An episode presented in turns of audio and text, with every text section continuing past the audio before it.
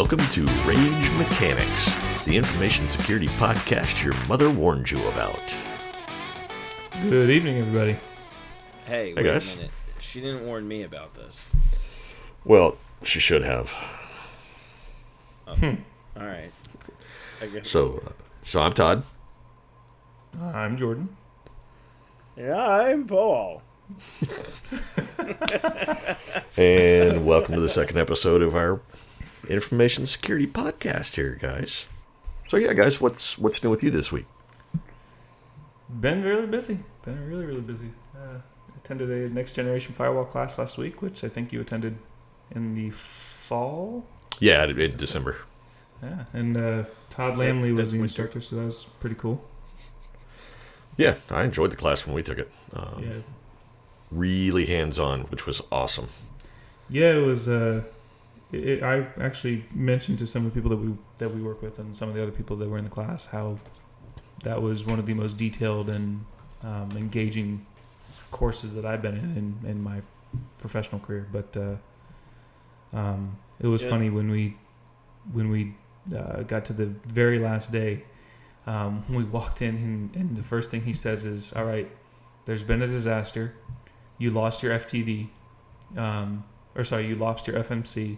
You need to reconfigure your FTD and uh, deploy all your policies." He he went through and blew out everything that we did all week, and he gave us a uh, change window. He's like, "You have to deploy everything at this time. You can't deploy outside of that. So all of your changes need to be made without deploying." Oh, Yeah. So here's something I really respect respect in a presenter or teacher that he was really good at. He'd lecture for a little while, and then he would look at everybody and go, "Okay, I got at least two people falling asleep. We're doing a lab." Yeah, yeah, he definitely did that. He kept yeah, that- everybody engaged. That's nice. That's really nice. It, it's really, it's really, uh, it's really difficult to pay attention for longer than thirty minutes of drone speak. Oh yeah, Uh, there's so many courses where it's just listen to my speaking. Here's how you complete this in a different place. Not here because I didn't make labs available to you. and you're like, oh my god. so that's one of the uh, that that class you mentioned the the course material in the beginning as being next gen firewall. Mm-hmm. I hate that freaking term. Yeah, it, It, so what what comes next? What The what about of when we get new firewalls? Right? Are they super new next gen? Deep Uh, Space Nine. Technically, it would be then gen.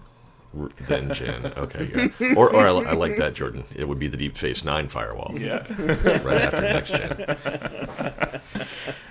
But yeah, it, it's a layer seven firewall.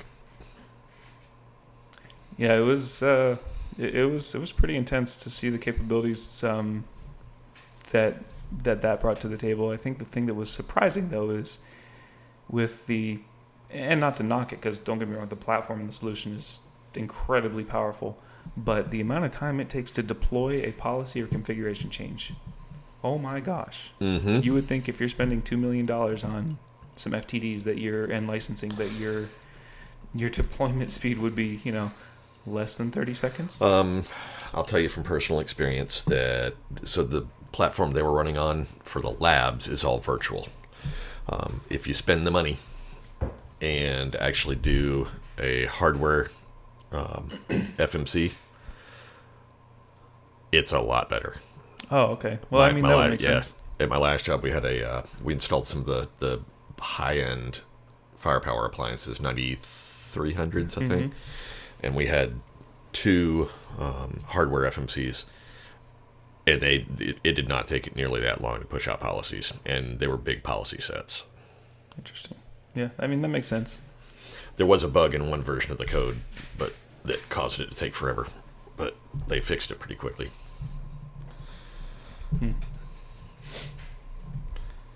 But yeah, it was it was a good class. Todd's a great instructor, and he that the site that he set up, which is uh, Lammle.com, they um, the set the videos and instructional material that he has on there. I mean, he's that dude's a encyclopedia.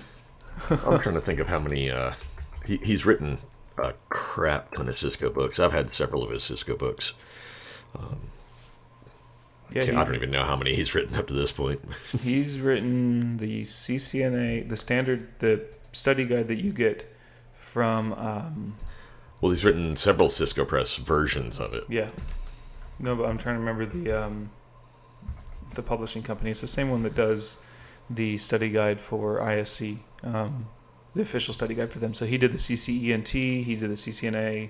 You mean Wiley books? Yeah, thank you. Yep.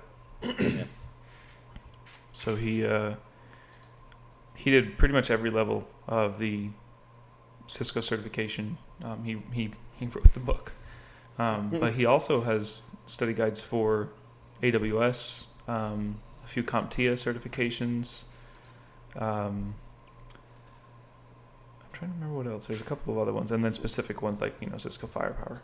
What do the AWS books cover topic wise? So I have solutions architect or I didn't know he did AWS stuff. Yeah, I didn't either. I noticed it on his website, but I didn't do as much of a deep, of a deep dive as I did for the other ones. I can I'll log into his website to see, but um, I believe it's I believe it's um. Let me see what it says. I'm actually I'm not sure. I need to look. But yeah, it was a Actually- great class. Looks like looks like forty something books, best I can figure. Yeah, he's. That's what I meant by I don't know if we can afford this guy. Well, that's when you got to appeal to him and you know make it. look look I hope people don't charge us to be guests on our podcast. because if it's any more than a six pack, yeah, we're not gonna have any guests. we'll never have to go past the free tier of our podcasting software. Do you, do you think he'll do you think he'll accept that we'll pay you an exposure? five it. exposures. I will pay in five exposures. It's like Last Jedi. Hmm, that's worth five portions. Oh, don't mention any new Star Wars movie around Todd. You'll be in trouble. Uh oh. I mean, you won't be in trouble. You just I mean, I can understand. Spoiler alert! I can understand the whole thing with Snoke. You know, What? What? What about Snoke? here's the most powerful Sith Lord that ever existed, and he's just he's you're, he's undefeated. You can't defeat him. He's he's just he's he's it. He's the Grand Poobah of Sith, I guess you can say. Wait. What did that, did they reveal that at some point? Because that's that's still under wraps on him, as far as I'm aware. maybe he should use some of his uh, um, limitless power to make the movies not suck so bad. There's not enough dark side for that. Yeah. No, but but le- legitimately, did, did did they uh, at some point did did the uh, reveal escape me, I thought that he was. or is this is this theory based? Are I you thought- theory crafting right now? Is No, no, no. is? I thought the the general. Maybe it wasn't canon, but I actually thought that Snoke was an old revealed dude? to be uh, more powerful than Palpatine and Vader. But then if you read if you read Darth Vader, there's no way that he's he's more powerful than him based on the comic, um, based on the comics that are out right now. But I don't know. Yeah, I I, st- I still believe no one knows who Snoke is. there was a theory going around for a while that he's actually um, like a that he is Palpatine in some form, which I I don't I don't think that's true, but be interesting Yeah, to no, see. I thought I thought the the generally accepted theory is that he's Darth Plagueis. Oh, okay. I thought I didn't know that that had uh, that that was announced. If he is, that'd be that'd be actually no, it's no, no, no, no, no. Generally accepted theory, yeah. not not revealed canon. Snoke is Plagueis. Ah, okay. I'll propose a theory. You ready? Oh. What's your theory? His actual name, and this this is kind of a stretch, but you know, not not really in the scheme of things. Um, he had a brother named Deagle. His name was Schmiegel, and he found a ring. Oh my gosh. Oh my gosh. that made him really tall, but he was still ugly. Stupid fat hobbits. Prejudices. Prejudices. This is great. This is great. So now that we've done really bad uh, impressions, are we we gonna talk about some information security stuff? I And kinda now wanna into the segment of the Information that. Security Podcast that focuses mean- on information security. If you want to talk about how shitty the Star Wars movies have become, we can do that. We may Alright, need let's- we let's may need more time on our subscription here. Let's veer away from this, please. Let's let's just start moving into proper topics for our podcast. Oh, man. So have you guys uh, have you guys know any, been paying attention to the information security news, like breaches or any breakthroughs or technologies that you want to bring up? I don't pay attention to that kind of stuff. Yeah, no, it's not really important. What are we, infosec professionals? Yeah, no, right? Jordan, you brought up uh, an interesting topic that you sent me the, the link to this morning. Um, in in relation to Android, do you want to kind of start there? And Oh yeah, the um, so it was announced uh, yesterday that um, Android 7.0, starting at Android 7.0, is FIDO2 certified. Um, so for those of you that don't know, FIDO2 um, allows for passwordless authentication, um, where you would use your your device to um, scan your fingerprint or your retina, and then it would use that biometric information to authenticate you on the local device, and then it would pass a public key to the website or um, application that you're trying to access, whether it's on your Android or if it's within um, Chrome on your on your desktop or laptop, and uh, rather than typing in a password, you're essentially just you're using your phone as an authentication device. So it brings a lot into um, it brings a lot of potential into the wearables uh, industry, and and I know that there's some capabilities right now that um, you can use your uh, your Android phones and you can use your Apple devices to authenticate into your um, into Chrome and into applications like that. But this is actually using the biometric authentication mechanism on the phone in order to um, permit you to access the site or, or platform. It's actually pretty cool. Yeah, I mean the, the FIDO2 spec itself has been around for a little bit, Yeah. and really it's you know you're using some kind of a token, whether Yeah. it's a physical Bluetooth, USB, NFC token, um, or fingerprint, pin, something like that. That's a separate authentication method, and then the FIDO portion of it is that it uses that one. Once you're authenticated into FIDO, it creates a public-private key pair for any, for every different site or authentication. So you know, once you log into Facebook, you've got a, it stores a private public key set for key pair for you on that device with that token to that website. Yeah. So what you're saying is I don't have to worry about my biometrics being stored somewhere else. Correct. Nope. Yeah, it, it never leaves your device, and I think that that's that's probably going to be the biggest hurdle for people um, once this is embraced. I guess you could say on a on a more um, um, worldwide scale. I mean, it's available, but not many applications and sites are actually using this right now. This specific capability with Android devices, obviously because it's brand new. But once it's pushed more, I think people are going to have a hard time jumping on that at first. And by people, I mean consumers, because they're nervous that you know their fingerprints and their retina scans are being passed. You know, I, I would say that I would agree with that if, if it was like five years ago, but nowadays people send their DNA in to find out what type of food they This should eat to lose weight. Yeah, right. Uh, they're like, yeah, what what what could I eat that would help me lose weight? They're like, all right, let's go down the list. Is donuts in there? No. like Is you donuts paid- in any of the people we tested? you you paid ninety nine dollars to find out that you shouldn't eat donuts to lose weight. That's fantastic. well, what what the- can you eat? Broccoli. Oh, that's amazing. This is a amazing. very Look at this that. is perfect. My DNA states I should eat healthy. Oh, that's great. Your DNA says you're allergic to peanuts. Yeah, anaphylactic shock told me that when I was seven. Glad I spent ninety nine dollars. yeah, this is the best ninety-nine dollars I've ever spent sending my information to China. So yeah, I agree. You're. Yeah, I th- I think that most people, are- that's not even going to be a you know, a thought. Yeah. They're not going to care. Hmm.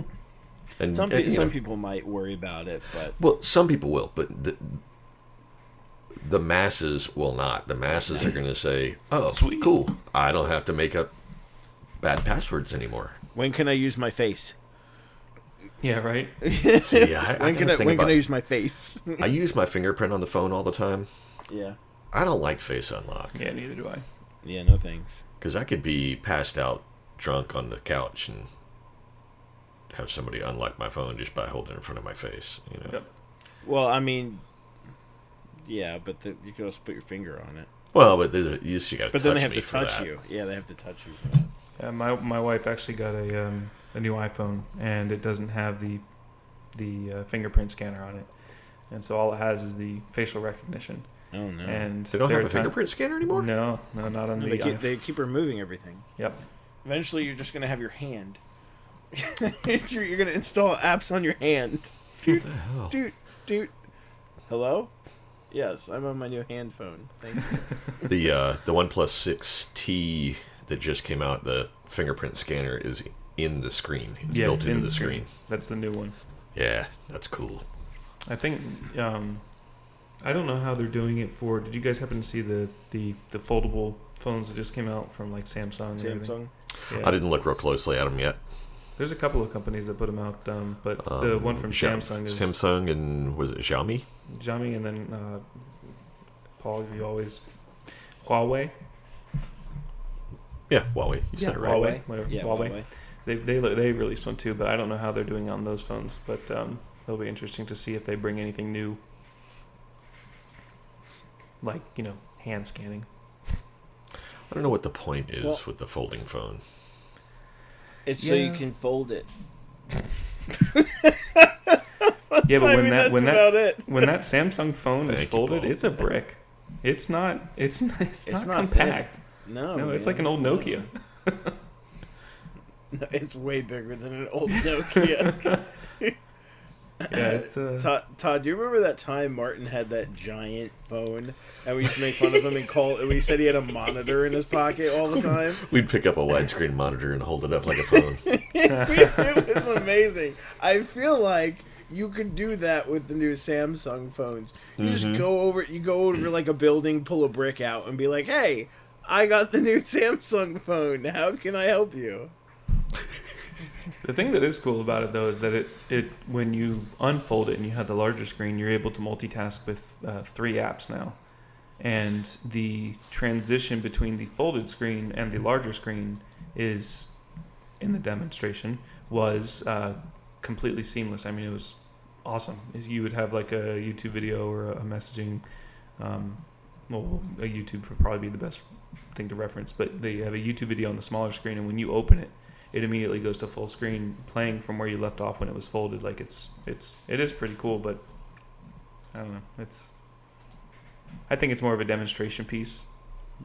Look what we can do now. We can bend screens. I'm not sure if the foldable phone thing will stick around, but we'll, No, we'll I see. think what would be cool is once they get the flexible screen working well, will be to use screens like that in clothing or you know non-uniform surfaces. yeah. Yeah.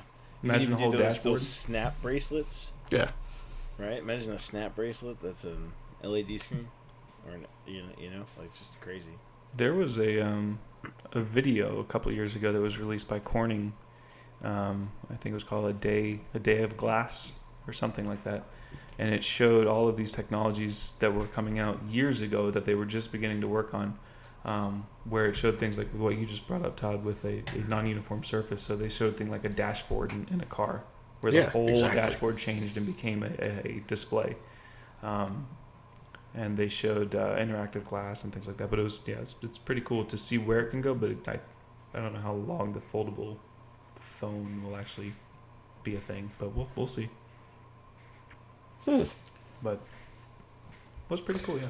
But yeah, yeah, I like the uh, I like the adoption of FIDO2 here on uh, Android devices. I think it's a. I've been waiting for it to be readily available and readily used. Now it just needs to be adopted by uh, by providers, by website Well- developers, and things like that. So I guess one of the things you call you also kind of have to tie into it, speaking to not only that, but our Samsung conversation, not not to mention it being, intr- you know, uh, introduced into wearables. I mean, the, the IoT spectrum, right? It's kind of. I say kind of not secure, but it's totally. This brings a whole new world of IoT to- devices. Actually, Totally not secure whatsoever. Um, so, A, can that be applied in a different sense, right? From a maybe from a hardware perspective. Um, but B, uh, I don't know if you guys heard or not, but there is a new way you can protect your IoT devices, or supposed to be, at least. it's not Cujo. No, uh, believe it or not, it's not. It's not the device that was end of life randomly. Um, it's a new a new framework that uh, ARM or ARM or whatever you want to say. Uh, they're coming out with a new uh, platform security architecture, is what they're calling it, and it's supposed to be a framework, a certification program, uh, uh, testing, pretty much anything you can think of in relation to IoT. And they're trying to make it industry wide. They're trying to get people to adopt it, and I guess they just released it today because I just saw it today. Did they release the Uh, actual control set and specifications, or they just announced that it's being I- developed? I don't know. Um, Is I it- haven't. it's probably just things like make users set a password on the device. No, no, no, no, no. I if mean, you they- put a microphone in your security You system, must list it. you must list it on the spec sheet. so they have a new, they I do they do, I do see here they have like a threat model and security analysis. So they have a system description, smart metering, assets, metering to be protected in integrity and confidentiality, threats, remote software attacks, security objectives, strong crypto, security requirements, hardware based key store. Um, there's a, there's a lot of stuff that they're that they're really looking into. This this looks very well done, and I can put the link to exactly what this is in our in our blog post All right. so that Cool. everyone can everyone can take a look at it. Uh, there is a for you to get the white paper though. It's kind of a pain in the butt. They make you sign up with a with a email address and. I'll just use name. yours. Yeah, just use mine. Thanks. Use Guerrilla Mail, man. Well, that's cool. I mean, I, I, I, how many smart devices do you guys have? I, re- you know, as far as like home automation stuff, I don't have squat. Yeah. I- mm. Go ahead. Go ahead, Jordan. From home automation, I have uh, four, four light bulbs. Okay. From smart devices, I have my TV, and I mean, it, how would you define that? Well, I mean, I mean more like home automation, IoT, not not not like a smart TV with its uh, Roku player. Yeah. So then I guess you could, yeah, it would, home automation. I have four light bulbs. Um, I I would I- argue that that's part of the IoT. oh, it's definitely part of IoT. I, I would, I would agree. smart That's why TV I said you got to define definitely that. IoT. I, I would say anything and everything that connects to the net uh, through a network connection or any other means, whatever other means there could be. Um, th- th- anything that touches it that's not a PC um, or, or, or anything like that. Well, but Uh, see, I, I would think of a smart TV as being a com- Exploitable. no, it's uh, definitely exploitable. But what can you do if you exploit that particular device? Depends on how you have it on your. Play Um, videos. Well, Well, you, yeah. could, you could you could use it as a pivot point. You can use it as that particular device. with that device being compromised, what can be done? That particular device Annoyance. Right. depends on if there's a camera in the TV. Okay. Um, you could play child porn on someone's television. Sure. Um, you could store child porn on that television and report them to the FBI. So those are all things that are that can be done with a computer. Right. No, of course, of course. So I'm think when I think IoT, I think of a device that has a primary purpose other than being a PC, a fridge, a light bulb, Well, smart TV. a Well, this is smart TV. I mean, that's, that's well, but you always have some kind of an output device to put video and audio to your TV. It's a video and audio source. right. Oh, but if a smart TV has it built in though, so if you have a, a smart TV that comes with Netflix, that comes with Oh you know, yeah, Facebook speaking- and things like that, it's and you know like my TV has Amazon Shopping, Facebook, YouTube.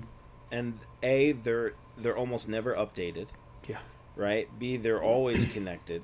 Uh, they can be used as listening devices in the home. Not Yep. that everybody doesn't have listening devices in their pocket, but um, they can be very vulnerable and very easily Sure. exploited. No, I'm not. I'm not arguing that, but I guess my I was just thinking more in the lines of home automation devices. You know, a smart fridge, smart light bulbs, alarm system, thermostats, doors. You know, things like that. That just goes to say how well integrated smart TVs are into your home. They're no longer an IoT device to you, Todd. they are just a regular TV. You know, it's funny we talk about how they're vulnerable. It's a My, Linux uh, media player. That's what I see it as. Yeah.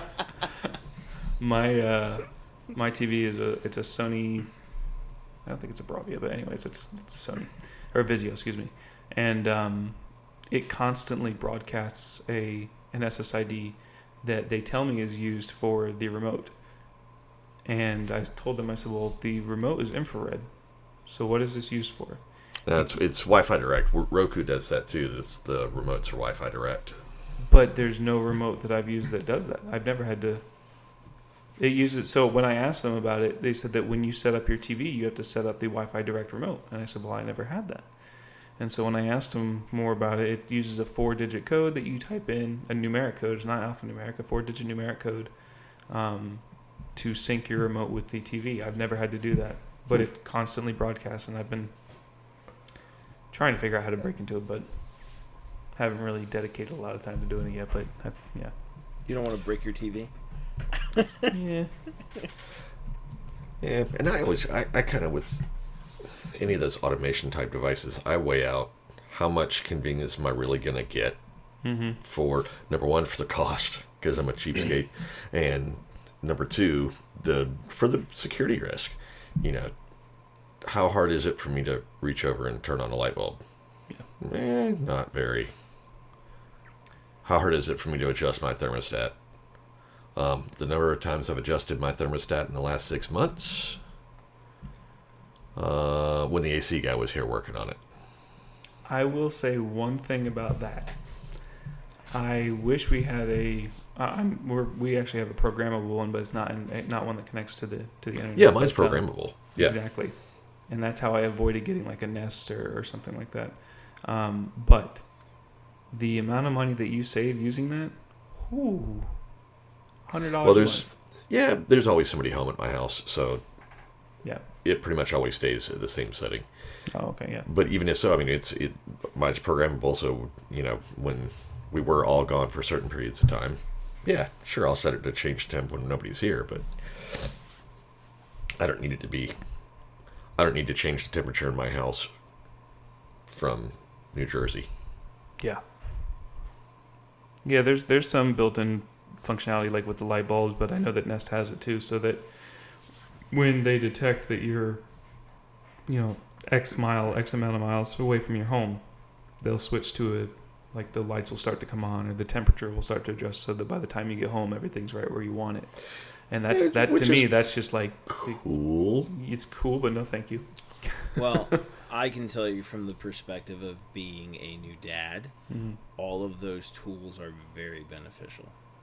So, to speak to your comment about the, you know, turning on the light, well, what if you have to turn the light on to the baby's room from across the house before you get there because your hands are full and covered in poop?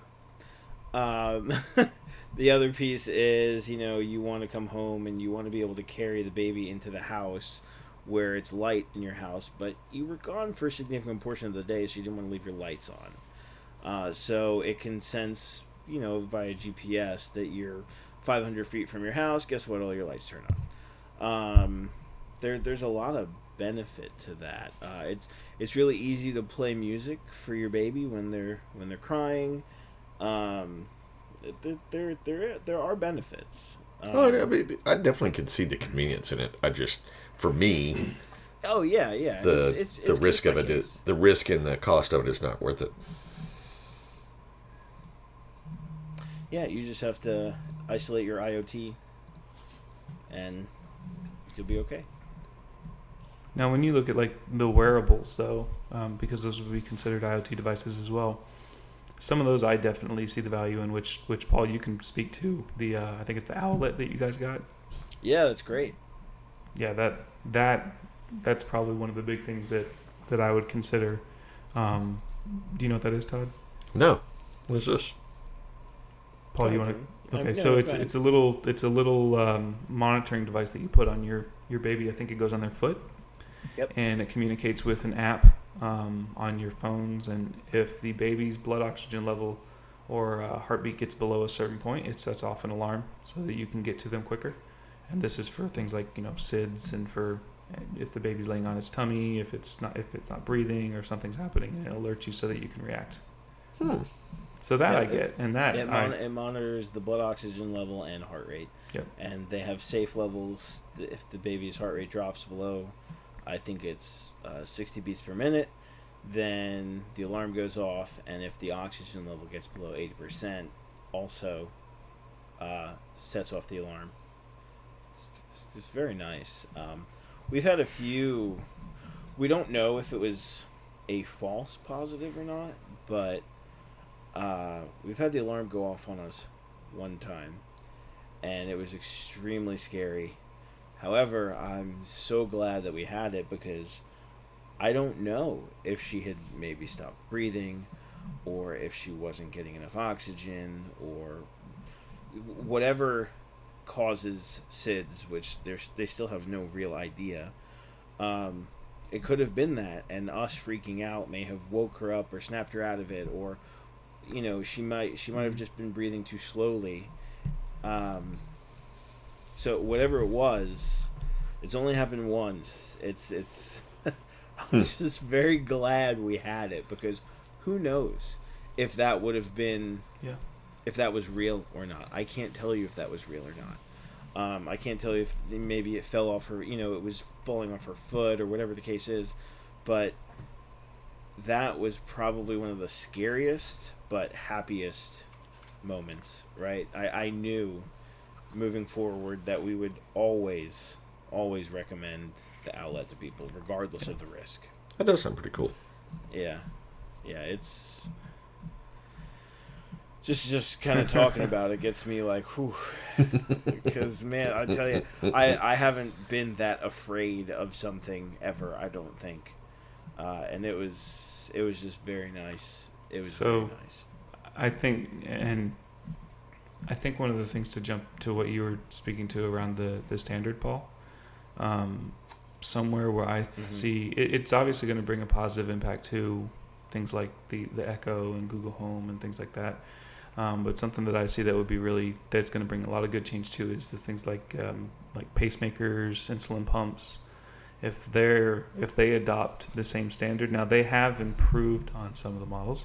They have improved the security on some of those things, um, but if there's a standard framework that these devices are expected or required to comply with in order to secure the um, like for instance the the connection um, used to manage the device because obviously if it's an internal device such as a pacemaker you can't exactly plug into it um, and there have been cases where Right. people have been able to uh, modify that which you guys I'm, I'm sure are aware of um, and it, it- something that was brought up by um, Kelly Handerhan in her courses on Cybrary, which are great. If anybody needs a recommendation, those are amazing. Mm-hmm. Um, but uh, something that she brought up was the idea of you don't really think about the implications of like what type of impact those things can have. So if someone modifies the the pacemaker, the configurations on the actual device, and it causes the person to go into cardiac arrest and die. I mean that's that's pretty Yeah. serious, and this type of framework will help to, Yeah. you know, remediate that to some degree. Hopefully. Yeah. And as long as they adhere to it, right? It's not Yep. it's not a forced uh, framework, but for those who are looking to get the certification, I think it's a selling point for a lot of their I- IoT devices. And to your point, will likely help moving forward. and hopefully the the level of adoption by you know by companies and providers and everything is um, more than you know more than just a few because uh, to your point on the selling the sellability of it if, if you're there are multiple certifications and compliance frameworks out there that you need to comply with or that you should comply with if you're looking for extra business or if you're wanting to provide something extra um, but again they're not required but if this i think this will probably start out as something kind of like uh, um, um, pci or soc 2 yeah you're certainly not required to have those but you know Yeah. but oh, it I gives you love that and. factor. i brought factor. that i brought that up today to an intern i really did Did you and really? blew his mind yep yeah he uh, really? when i was talking to i mean this this kid was the experience he had on his resume was mid-level developer, not somebody that's in Yeah. um, college. And his and his degree was actually fine arts, and he was working on his master's. And Okay. he has his OSCP planned. He has like he's like he's like um, the uh, with the guy we work with, Jason, um, with the level of development experience, but also security experience. And so when he starts going through his Mhm. things, I said, you know, something that's really important that you just demonstrated is um, one one of my colleagues coined it was the and factor. And I said, if you compared, if a, if I'm a hiring manager and I'm comparing two resumes, and I see this guy, he's got these certifications, and this guy has these certifications, and they match, but this guy has um, that and something else. That and factor is what gets you in, and that's huge. And Like, And- and six toes on his left foot. yeah, Wow, who coined that? Oh, sorry. Yeah. Wait, and did you give me credit for something? Oh my lord. Woo! Oh. So uh, that's cool. I'm glad you used that. I'm glad. I'm glad some of my some of my talks aren't just in one ear and out the other. I'm glad some of the some of the crap I say Paul's to you talking, and in my head it's That's exactly what I. That's exactly what I think happens about ninety three percent of the time. And then like six months I had a later, you're great like, "Paul, idea." Remember that idea I had about six months ago? And I'm like, Jordan, that was my idea. You're like, no, no, no, no, no. Let me go look through Hangouts right now. and I told you. You're like, damn it! You said this exact thing that you just said. You said, totally your idea. Anyway, now that I'm How you doing? totally wrong? I totally said it. yeah, but pretty cool. It's it's a good experience with the guy. Yeah, That's good. Yeah, I, I like I like I said earlier today. Um, I try to avoid the interviewer process as much as possible these days. It's Um, painful. Yeah. Uh, the, the thing is, what? So the way the way we're operating now is, if you accept it once, uh, you are the interviewer for the foreseeable future because no one else no one else is saying yes. It's, I promise. It's uh, some of these kids are great. Some of them, I mean, they're still in school. They're still learning. It's understandable, but yeah, that's all I'm gonna Yeah. say. No, i- it, it's really good, like especially if you have an intern that's already looking Oh, yeah. at the OSCP and knows what it is. Uh, how many people? So, I've spoken to some people in the industry and they don't even Yeah. know what the OSCP is, right? And that's not necessarily a bad thing, but uh, you would hope at least someone in a threat type space would Yep. know what that certification was. You'd think so. But you know, so, sometimes you don't. Uh, and sometimes they think that the CEH is the be all end all No. but that feels more like a um, threat-centered security It's a good way plus. Does that, that sound about accurate? Yeah, I kind of, I kind of, I have Security Plus and CEH, and I, CEH truthfully is like Security Plus Plus. It's a lot of the same concepts as Security Plus with um, knowing how to use some of the tools a little more, like knowing some specific Nmap strings, Yeah, um, knowing what Netcat does, you know, Yeah. things like that. Gotcha. What's Okay. interesting though, and, and not to stray, but the, what's interesting is in the discussions today. Um, I'm not sure if you're, if you know the, uh, I don't want to say her name on here, but she was an intern last year, and now she's full time in the in the group that you work with, um, and she's um, very nice girl, but she is. She said she's studying for her CISSP, and I asked her. Um, well, why are you focusing on that from a development standpoint? Wouldn't you want to go from ISC's uh, secure software lifecycle? And she says, I did not know they had that. So now she's um, she's actually going to study for those. And that was really cool to hear that. Cool. She's like, yeah, I'm just I'm interested in it. I want to learn that. I want to know that my code is secure, and I want to know that I'm taking secure practices into my code and my projects and everything, rather than spinning it up and saying, all right, let's do it.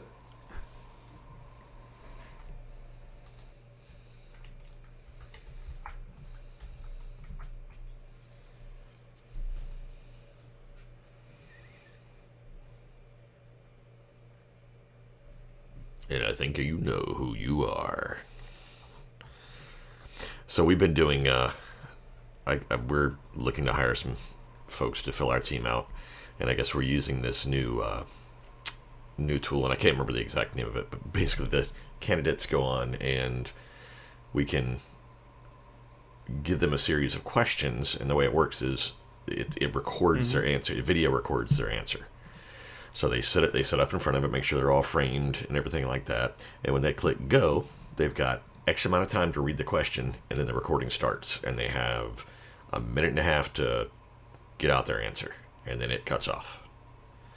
Yeah, So I, it's think, pretty- I I think it's the same. Up, yeah, Yeah. same thing that we're using for the interns, right? So it's pretty cool. Yeah. But we did. I watched four of them last week. Four candidates last week.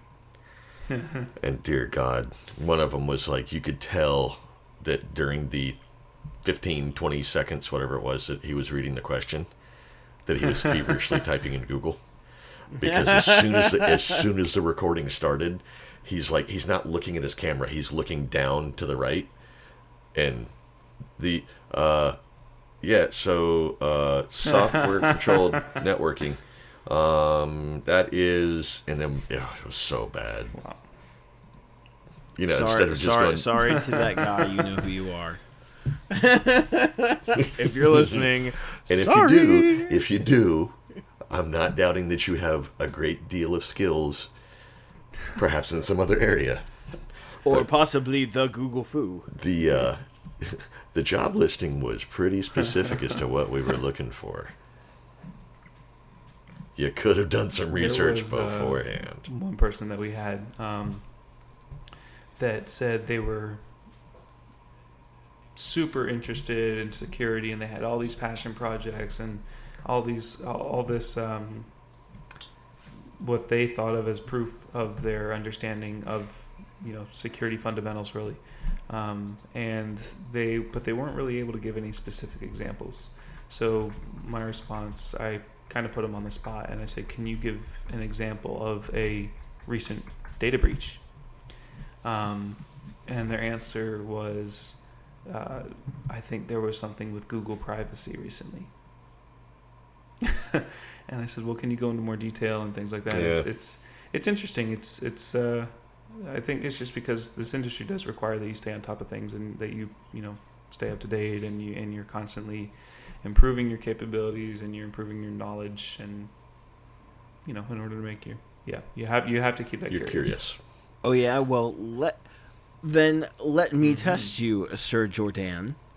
Um give me information on the latest breach that involves PHI. Um, we there, there were multiple last week. Uh, a good example, um, the University of Washington, uh, the University of Washington Medicine. There was, I think it was somewhere around like nine hundred and seventy four.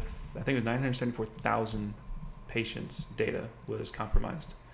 Um, and the it's my understanding that the way that that data was exposed was when they were migrating the database that hosted it to the new platform they failed to um, they failed to ensure that the new platform new server was um, was hardened and secured before they moved and it uh, ended up indexing the patient information, and um, someone actually came across it in a uh, Google search.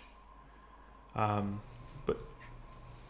So so Google indexed the data. So it was, and it wasn't. Oops.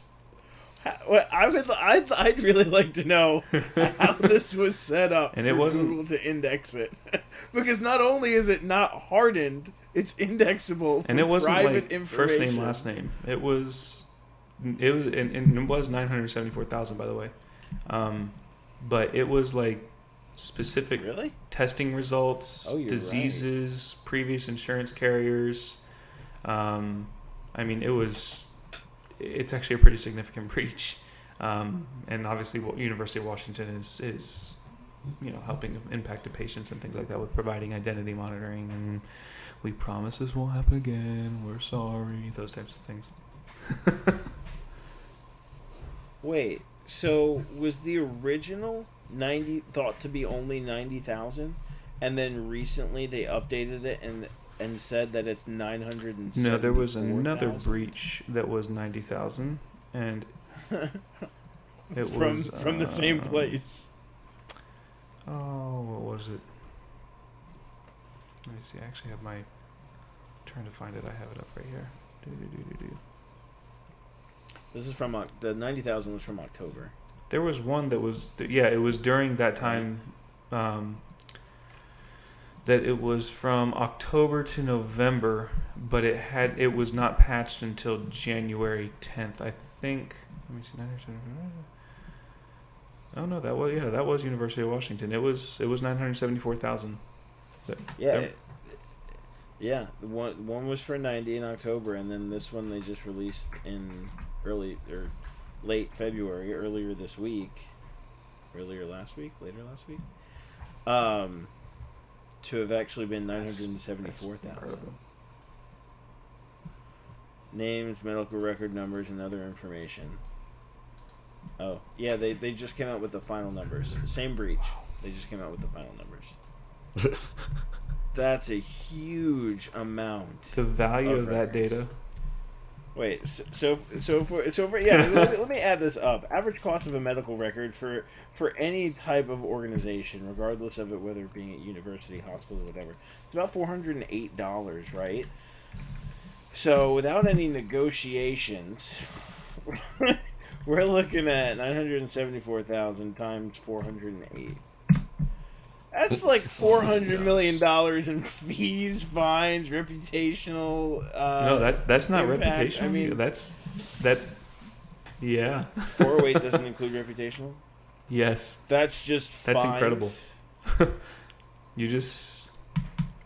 Wah, ha, ha. Oh, Yeah, of but course, you know they're going to negotiate that down significantly. They're like, "Yeah, can we just pay you like a hundred thousand? Yeah, that's fine. We'll take anything. Whatever." There was a um, a breach last week too from a point of sale company that uh, um, I think it was something that was like nine states that the point of sale devices were um, compromised and it leaked credit card numbers, debit card numbers, CVV codes, names, expiration dates, pretty much everything anybody would need, and it was um, vulnerable for three weeks, and it was everything from You were, say what? Were we included in that?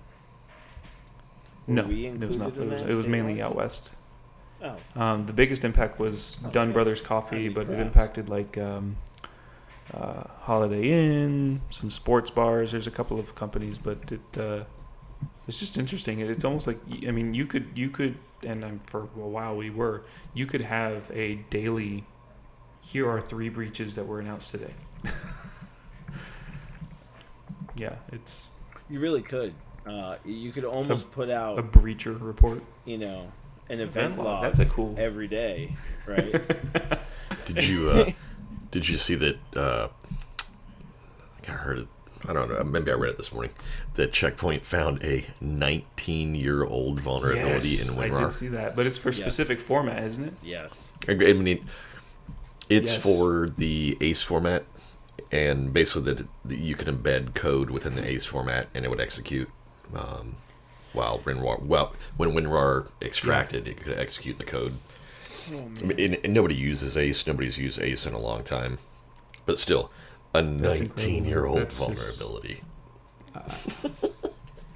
I, so did they go over how they discovered it, like what their process was?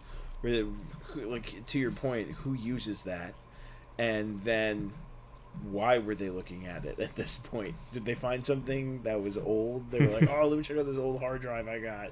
Who knows? I, I, I didn't read the actual research paper. Let me get up my IDE cables. Click, click. you know, plug them in." Wow. some some people that listen to this, if they're if they're younger than I am, they're gonna be like, "What did you just say? What is that? What what is that?" I am the youngest Jordan, person in this young? podcast. Yeah, Not by far, but still. the- not by. I far. still have that title. You do have there the was title. a uh, you have the title. not not a not a breach, but a, a vulnerability with uh, Drupal core that came out last week that was pretty interesting. That um, it impacted the Drupal core. It was their REST uh, RESTful web services, and ba- it, it it would basically allow an attacker to run arbitrary code. But their solution um, was um, disable web service modules and or if you can't like if you can't apply the patches that they released um, immediately to disable web service modules for all your web services and then to disable any git patches git patch or post requests. So disable all of your web your web functionality or or apply the patch. Um, yeah, don't exactly that's what Don't i'm trying to say don't go on the internet take your site down That's that's the new information. Don't go on the internet. Just But stop. yeah, it was. You could do it every day. You could bring something up every day and have and talk for quite some time on breaches and vulnerabilities. every day. Yeah, uh, honestly though, if if that's something our audience would be interested in, and I know Jordan, you have some interest in potentially doing something like that. If that's something that that's being called for, if they want maybe just some text updates on our blog about the most recent breaches, uh, if you want us to do some segments on that every week or every two weeks, or you let us know, uh, give us some feedback. Right. Yeah. I think we could figure something out there. Yeah. Because I mean, it is it is very relevant to to the industry, I mean, and it's very relevant to our podcast because we always seem to end up on breaches. So, I mean, not that we're making fun of those people, Kinda making fun of but those I mean, Okay. we're kind of making fun of those people. Yeah, it's, uh, it's a shame. There was a in in one of the releases or one of the things that we actually released previously. There was I kind of went on a soapbox for a second and talked about how they've how data breaches have become um, an everyday occurrence, and really you get to the point, and this happens with a lot of things where it starts to it happens so much that it becomes the norm, and you kind of get numb, you're you're numb to it, and you just accept it for what it is, and I think Yeah. that that's what's starting to happen with these. Um, and and yeah, company, they're just, people are going to have to start seeing and understanding the importance of security, secure practices, and, and things like that. But but they don't, and I don't think they ever will. I really don't think they ever will. Uh, to your point, I, it's people are becoming numb to it. They're like, okay, my data's already Yeah, been stolen like 19 times. How many? How many more people can want it? And they can just go buy it. It's already out Yeah. there. You know, like at this point, your social security number is pretty much everyone else's security number, social security number, because they're it's all the same at this point.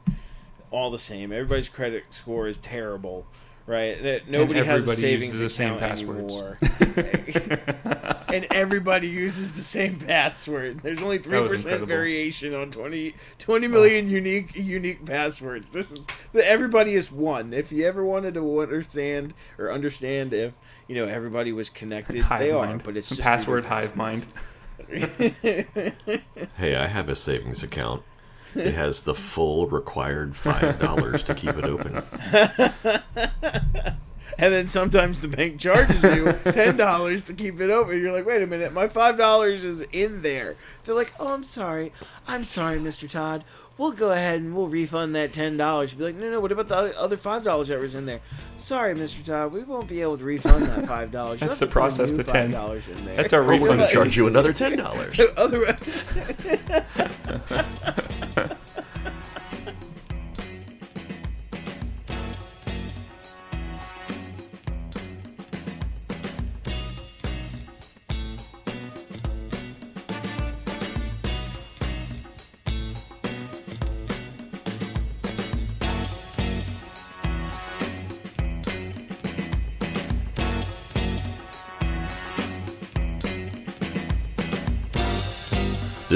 podcast was not brought to you by ISE, ARM, Google, Amazon, Apple, Nest, or Cybrary.